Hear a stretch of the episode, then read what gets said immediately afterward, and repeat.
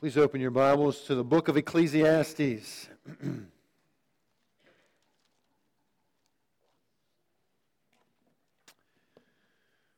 let's invite the Lord to guide us in His Word this morning. Our gracious, merciful Heavenly Father, we acknowledge that you are sovereign, that you are good and kind, gentle and generous. You are righteous and holy. We submit ourselves before you this day. We ask that the songs that we've just sung will have been a, an aroma pleasing in your sight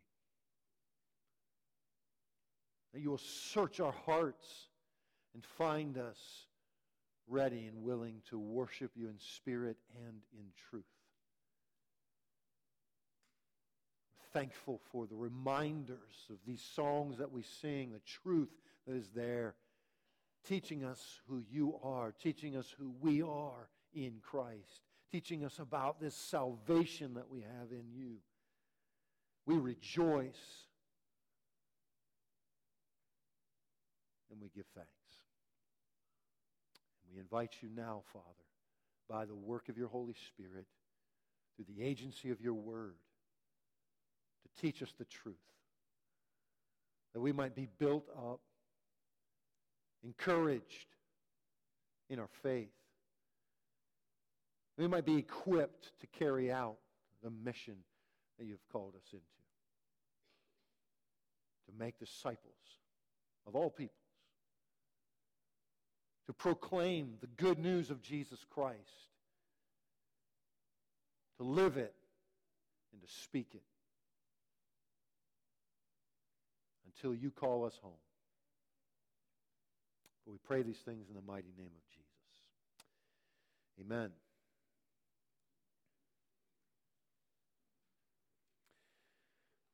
Stephen Covey, in his book, The Seven Habits of a Highly Effective People, tells a story that happened to him many years ago while he was uh, on a, a subway in New York City. He said the people were sitting quietly, some reading newspapers, some lost in thought, some resting with their eyes closed. It was calm and peaceful scene. And then suddenly a man and his children entered the subway car children were so loud and rambunctious that instantly the whole climate changed. The man sat down next to me and closed his eyes, apparently oblivious to the situation. The children were yelling back and forth, throwing things, even grabbing people's papers. It was very disturbing. Yet the man sitting next to me did nothing. It was difficult not to feel irritated. I could not believe that he could be so insensitive to let his children run, like, run wild like that and do nothing about it, taking no responsibility at all. It was easy to see that everyone else on the subway felt irritated too. So finally, with what I felt was unusual patience and restraint, I turned to him and said, Sir, your children are really disturbing a lot of people. I wonder if you couldn't control them a little more. The man lifted his gaze as if to come to a consciousness of the situation for the first time and then said softly, Oh, you're right. I guess I should do something about it. We just came from the hospital where their mother died about an hour ago. I don't know what to think. And I guess they don't know how to handle it either. In that moment, everything changed. And yet nothing really changed. The kids were still rambunctious and still obnoxious and making noise, and the father was still not doing anything about it. Yet everything changed. No longer were the people irritated by the children, but they felt compassion. No longer were they angry at the father for not doing anything, but they felt pity and sorrow for this man and his situation. The only thing that really changed was new revelation, a different perspective on the situation. the book of Ecclesiastes is a book about perspective. In fact, without the understanding of why this is written and from what perspective it is written, we find Ecclesiastes to be an incredibly difficult book to understand. In fact, one commentator begins his comments this way. He says Ecclesiastes is often looked upon as the Bible's resident alien. Other books may be considered perplexing, like the book of Job, or as superseded by the New Testament revelation, like the book of Leviticus. But many read Ecclesiastes, however, with the distinct feeling that this book does not really belong in the Bible.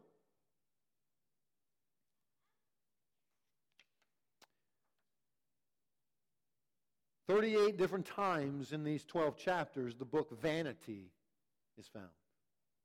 Vanity, it means meaninglessness or futility. It means a vapor, a breath, a, that which is fleeting away. It can also mean absurdity. Also, the phrase under the sun is found 29 times, and what that means is simply life here on earth. Right? Under the sun. When we pursue meaning, value, and significance in this world that is under the sun, we find that it leaves us empty and devoid of meaning. It's futility, it's vanity, it's absurdity. In other words, when we pursue the things of this life as an end in themselves, we are woefully disappointed. Woefully disappointed. And many of us have experienced that. Right? As we've sought after, as we've gone after things in this life, in this world, whether it's cars or money or, or fame, um, position. We find when we get it, it doesn't give us what we thought we were going to get when we got there. Satisfaction in life can only be found by looking beyond this world, beyond the sun. Ecclesiastes gives an analysis of negative themes, but it also develops the positive theme of overcoming the vanities of life by fearing a God who is good, who is just, who is sovereign. Wisdom involves seeing life from a divine perspective and trusting God in the face of apparent futility and lack of purpose. We can enjoy the things in this life when we see them as gifts from the hand of God. In fact, in chapter 2 of Ecclesiastes, verse 24, the writer says this There's nothing better for a man than to eat and drink and tell himself that his labor is good. This also I have seen that it is from the hand of God. For who can eat who can have enjoyment without him?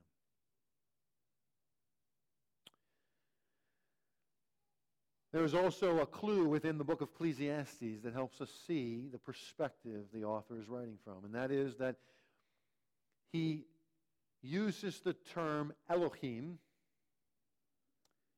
41 different times rather than the term Yahweh to refer to God. Elohim speaks of the creator creature relationship. Yahweh speaks of the Redeemer, redeemed relationship. It's about covenant. It's about relationship. When we see Yahweh, we see a covenant keeping God, a God who invites us into relationship with Himself.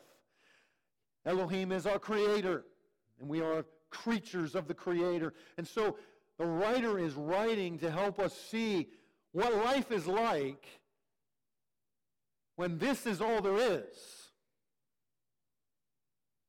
When this is our pursuit the stuff of this life as creatures under God's creation apart from relationship with God. Traditionally speaking, the authorship of Ecclesiastes has been attributed to Solomon, who refers to himself as the teacher or the preacher. And the reason for that is because the word Ecclesiastes in Hebrew Koheleth means one who addresses an assembly, right? One who teaches or preaches to a group of people. So we come to the book of Ecclesiastes, a book, again, that's been misunderstood often. It's been maybe written off. Thought this, this can't be, this can't be part of the Bible.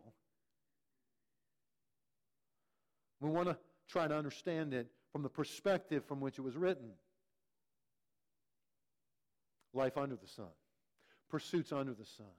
And I've given you on your outline a, a, a, chart that uh, kind of outlines the book in three sections.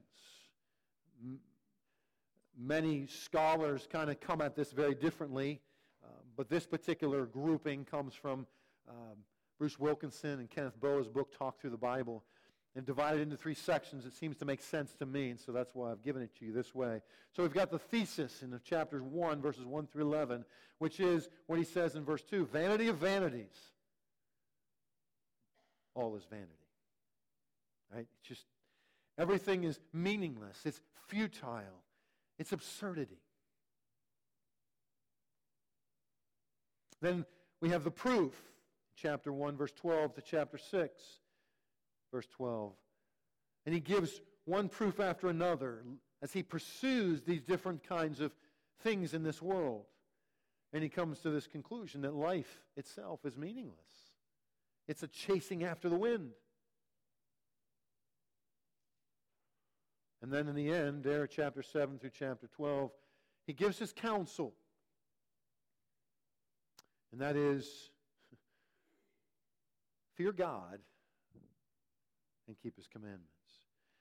That is, understand that this is not all there is. There is a God in heaven. We must recognize who he is. We must respond to him with worship and awe. And we must submit to him. Right? This is what the fear of the Lord is, as we've talked about. And then we walk in accord with his commands because as our creator and as our redeemer, he knows how He created us. He knows why He created us. He knows what His purpose for our lives uh, is. And so, His Word gives us direction on how to live in the way He intended us to live. Rather than pursuing all of this that leads to nothing in and of itself. Gain a perspective beyond. And when you gain that perspective, you can then look at the absurdities of this life from a different perspective. See, though nothing maybe changes in the day to day, everything changes because our perspective changes. We're able to then deal with it in the way God intended us to. This morning, we want to look at this thesis in verses 1 through 11 of chapter 1. There's probably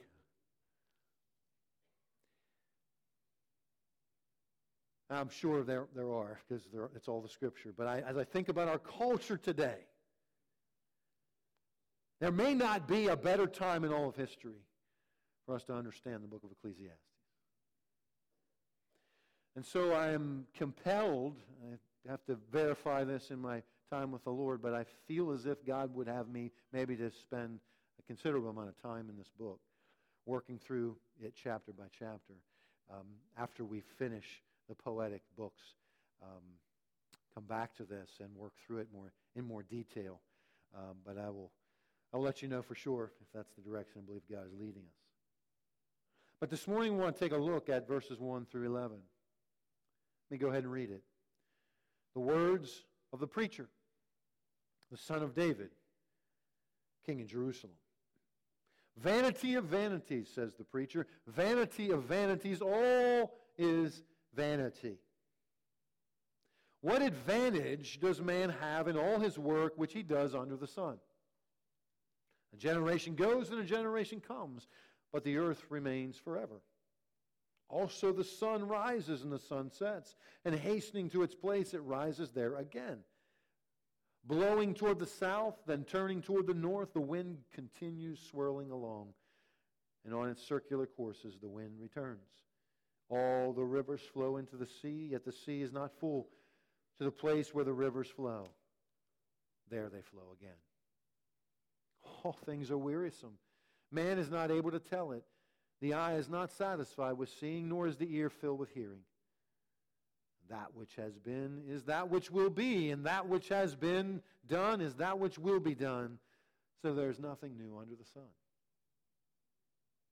Is there anything of which one might say, See this, it is new?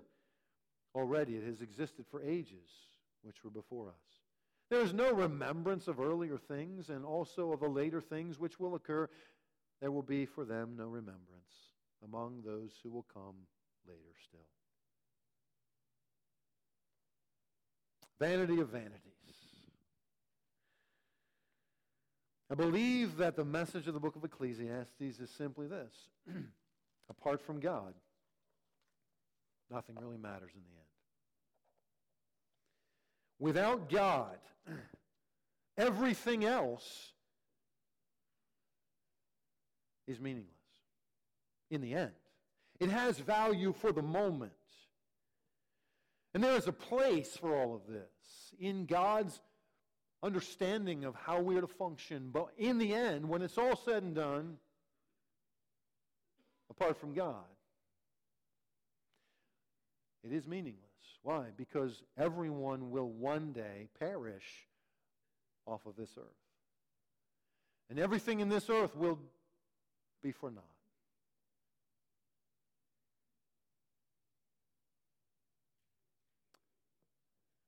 And so, let's take a look more in detail at what he is actually saying here in these first 11 verses. Well, of course, he introduces himself in verse 1, and he gives us the thesis vanity of vanities, all is vanity. And then we see, first of all, that life just goes on under the sun. It just goes on. Right? Verse 3 What advantage is there? In all of our work which we have done under the sun? What point is it of working and striving in this life if this is all there is?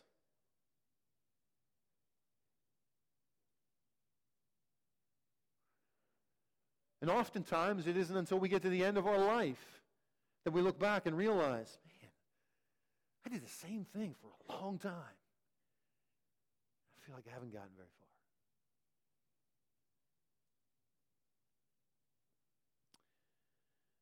He basically says in verse 4 people come and people go. Right? A generation goes and a generation comes, but the earth remains forever.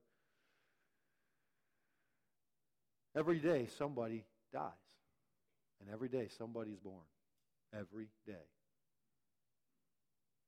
If you read the paper nowadays, you pick up the paper, every day you're going to read if they still announce birth announcements in there, right? There will be announcements. Oh, baby's born. Oh, that's exciting. And then you read the obituary. Somebody died. Well, that's sad.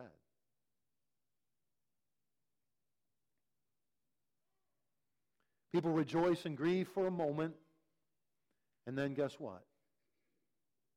Life goes on. It just keeps going on. I remember guess my, my father, when he passed away, was the first time somebody that close to me had passed away. I had grandparents pass away. Uh, but I remember thinking, just even, you know, weeks and months after all, everything was over, the funeral were done, and, and everybody else went back to normal, and it didn't go back to normal for me. I remember times wanting to just scream doesn't anybody know my dad passed away? I can't seem to get out of this fog.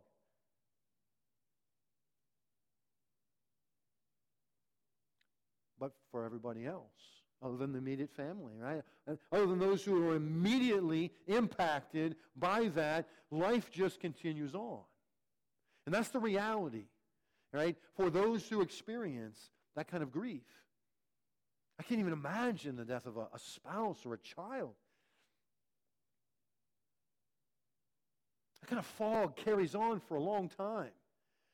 And everybody else just seems to act as if nothing's changed. As, and it, it seems as if they go on as if that person never even existed.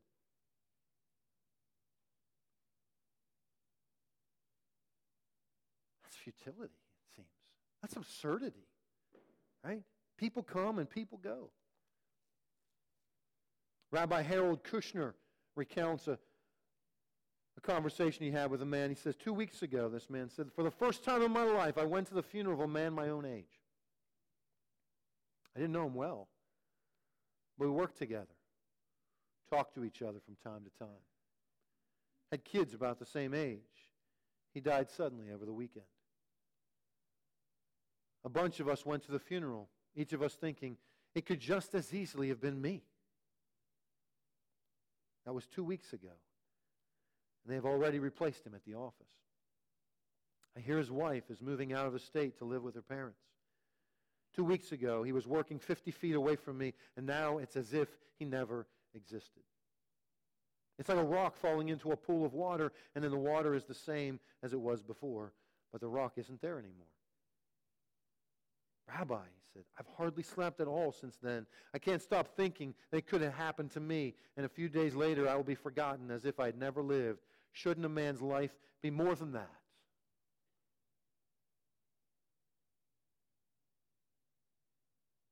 Apart from God, nothing really matters in the end. People come and people go. Verse 5, 6, and 7, we see the sun rises and the sun sets. And hastens to its place, it rises there again. Guess what? The sun rose this morning and the sun will set tonight. And no matter what happens today or tonight, it's going to rise again tomorrow. No matter what. You might not see it because of the clouds, but it will be there. Blowing toward the south, turning toward the, the north, verse 6, the wind continues swirling along in its circular course as the wind returns.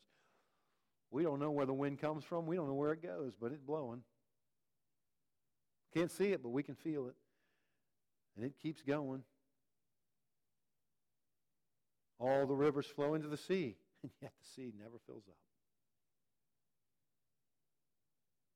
To the place where the rivers flow there they flow again. Imagine they didn't have any understanding of precipitation and all these things that we, we understand in our enlightenment now. But the reality is, just keeps going on and on and on. Nature continues on its course, no matter what.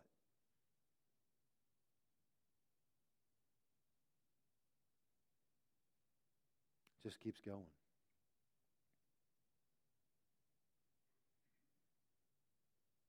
I remember one time, I guess I was feeling a little philosophical, standing at the beach, watching the waves crash in and go back out, and crash in and go back out, and you start thinking, where's it, where, where does it go? And where does it come from? And why does it keep doing this? And it never seems to do anything but come in and out, and never accomplishes anything. It just keeps doing it. Then you come to verse 8. All things are wearisome. Man is not able to tell it. The eye is not satisfied with seeing, nor is the ear filled with hearing. Nothing ultimately satisfies. Right? Oftentimes we think, man, if I just had the newest, the latest, the greatest, then I would be happy. I would be satisfied. It would make my life fulfilled. Right? Well, we know that the new car smell does wear off. We know that eventually the car gets a ding in it. We no longer think of it the way we did when we first bought it. Right? The house gets lived in. The stuff that we have gets worn down. New technology comes along and something better comes along and all of this, it just, this is reality. Nothing in this life ever ultimately satisfies. Though we keep going after it, we keep trying over and over again. And when we can't get satisfied with stuff, we think, well, we'll look to other people who seem to be, you know, making it in this world. David Jeremiah writes this Isn't this what the entertainment industry is all about? and the devolution of that industry where promoters and media ex- executives are in a continual search for the next bizarre television show or form of entertainment that will occupy our bored and, and restless hearts. A person who doesn't have God in his life is focused on the lives of others the stars, the wealthy, the interesting. We try to relieve our boredom by looking into the lives of others who, if truth be told, are just as bored as everyone else if they don't know God. Right? All this stuff on social media, it's a facade. People are trying to make their life better or trying to pretend their life is wonderful, and we watch it and think, wow, everybody else has, has got all this great stuff, and everybody else is having a wonderful time, and I'm bored, and I don't have it. And guess what? Neither do they. They're just pretending. If you pretend long enough, maybe it will come true, I guess they think. He goes on to say this in Acts 17, we have the record of the Apostle Paul, his encounter with the Athenians who spent their time talking about what's new. Novelty, the greatest, latest and greatest. That's what they were all about. And J. Vernon McGee used to say, if it's new, it isn't true, and if it's true, it isn't new. And he was right. The constant desire to acquire newer, better, bigger, and faster things is another evidence of our insatiable restlessness. Computers, televisions, electronic gadgets, cars, houses, even marriage partners, the constant quest for greener grass on the other side of the fence is an evidence that the, of the relentlessness of our hearts, or the restlessness of our hearts, living life apart from God.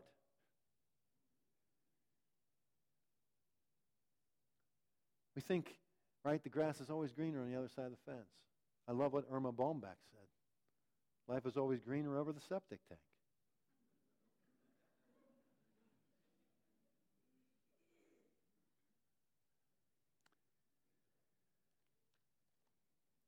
Right? This is the way it is. Nothing ultimately satisfies. Apart from God, nothing really matters in the end. And then verses 9 through 11 there's nothing new under the sun.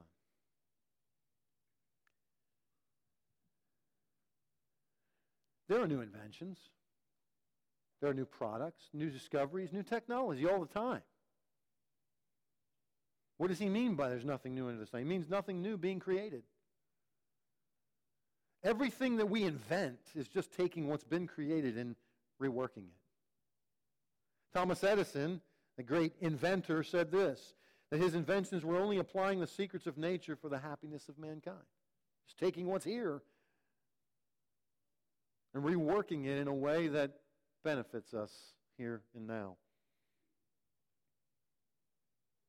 He says, verse 9, that which has been, or that which has been is that which will be, and that which has been done is that which will be done, because there's nothing new under the sun. History repeats itself keeps going and going. And the only thing we can do is learn from it and try not to repeat the stupid things that are a part of history. Whether it's our own history or history of those who have gone before us. But oftentimes we, we don't. Things just keep going.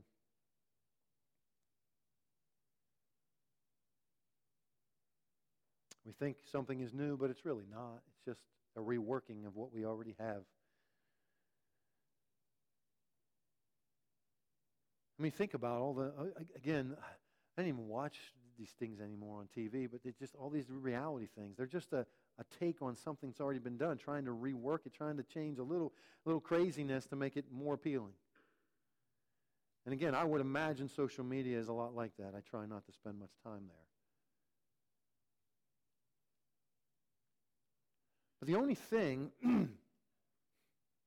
go off on a rabbit trail for a moment, right?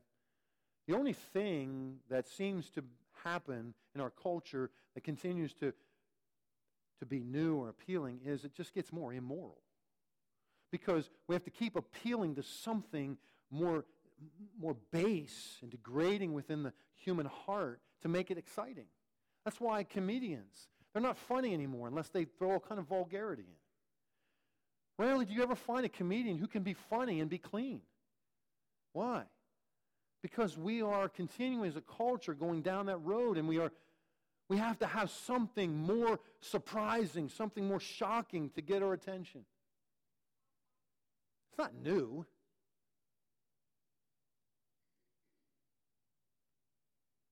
It's just more base and degrading.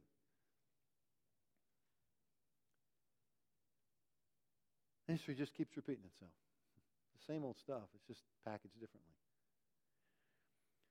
And then lastly, nothing new will change the inevitable course of life.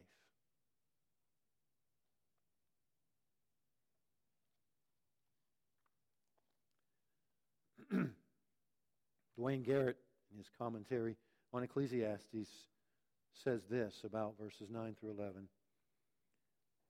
This passage is not a contradiction to the gospel, but a call for it.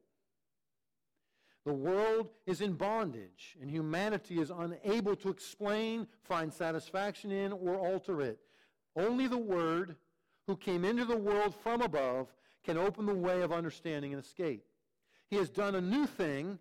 He has created a new covenant, given a new birth, new life, and a new commandment.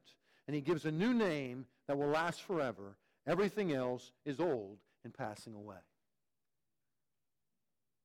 You see, life under the sun, there's nothing new. And so God brought his son into this world as a new thing to bring new birth, new life, new covenant, new command. And he gives you what you cannot find in this life. And that is rescue from the absurdity of all this and from the consequences of sin in this world and in our life. You may be, be listening to this and saying, man, I, I've gone after all these things. I have come to the place in my life where I've realized that the things I've gone after, I might have gained some of it. Much of it has been so frustrating. I haven't been able to get where I wanted to go. And it just has left me feeling more empty than I was before. But even for those who've gone and gotten what they've gone after, you found that it doesn't ultimately satisfy. Why? Because everything is meaningless under the sun. Apart from God, nothing really satisfies. Nothing ultimately matters in the end. But God, which changes everything. When God enters into the picture, when we begin to understand who He is, when we begin to embrace the reality of Him as not only Creator, but as the one who loves us and who sent His Son here to die in our place, to pay the punishment for our sin and all the, the junk of this world that is contrary to God, and He has given us new life through faith in Christ. He's given us purpose, meaning, and an understanding of our value. And He's called us to a mission. A mission that is in this world but goes beyond this world. It is the gospel. It is the making of disciples. the only thing that lasts for eternity.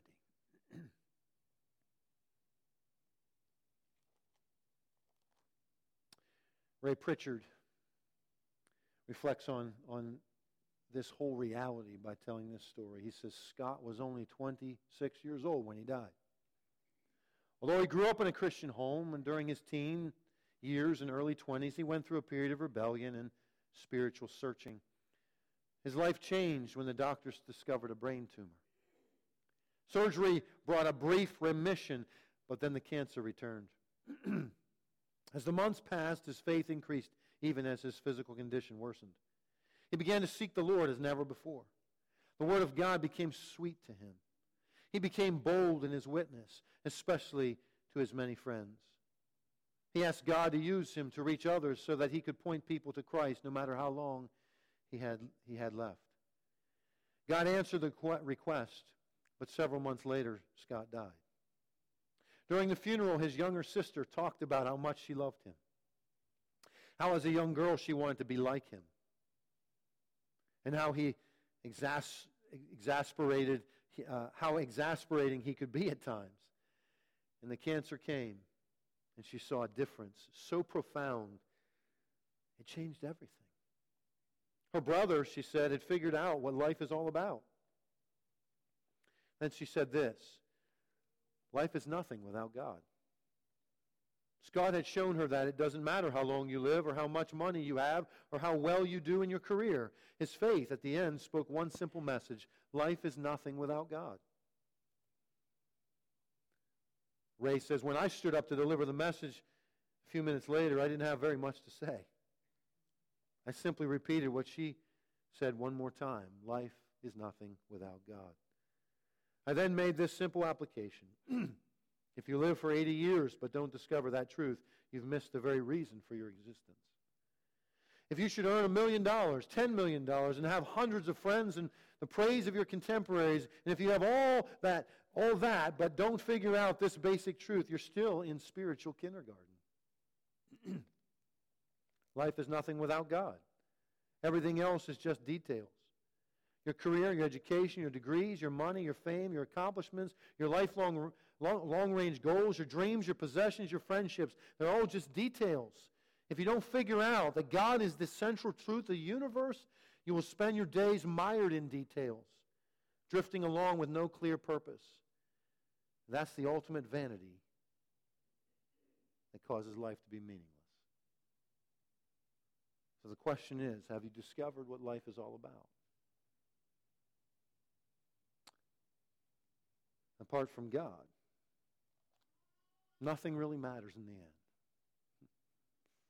But when God invades your life through the person of Jesus Christ, your circumstances may not change, but everything changes. Because now you're living for something beyond this world as you continue to live in this world. And you have purpose. And God is calling each of us to understand He has a purpose. A purpose even in the absurdity of what we're walking through as a culture, as a nation. There's a purpose for this. And there's a purpose for the absurdities of the things that are going on in your individual life. And that purpose is to show us this is not all there is. And we put all of our hope in this, we're going to be woefully disappointed. But when our hope is found in God, then we find hope even in the absurdity. And we can walk through it, trusting the one who is above the sun, who is working all things according to his counsel and his good, perfect, and acceptable will. It's about trusting him. Oh, Father, you know where we are as a people, as a nation, as a culture. You know where we are as individuals right now. You know the struggle this is. You know that we are fighting an uphill battle to have the perspective of keeping you first in our life.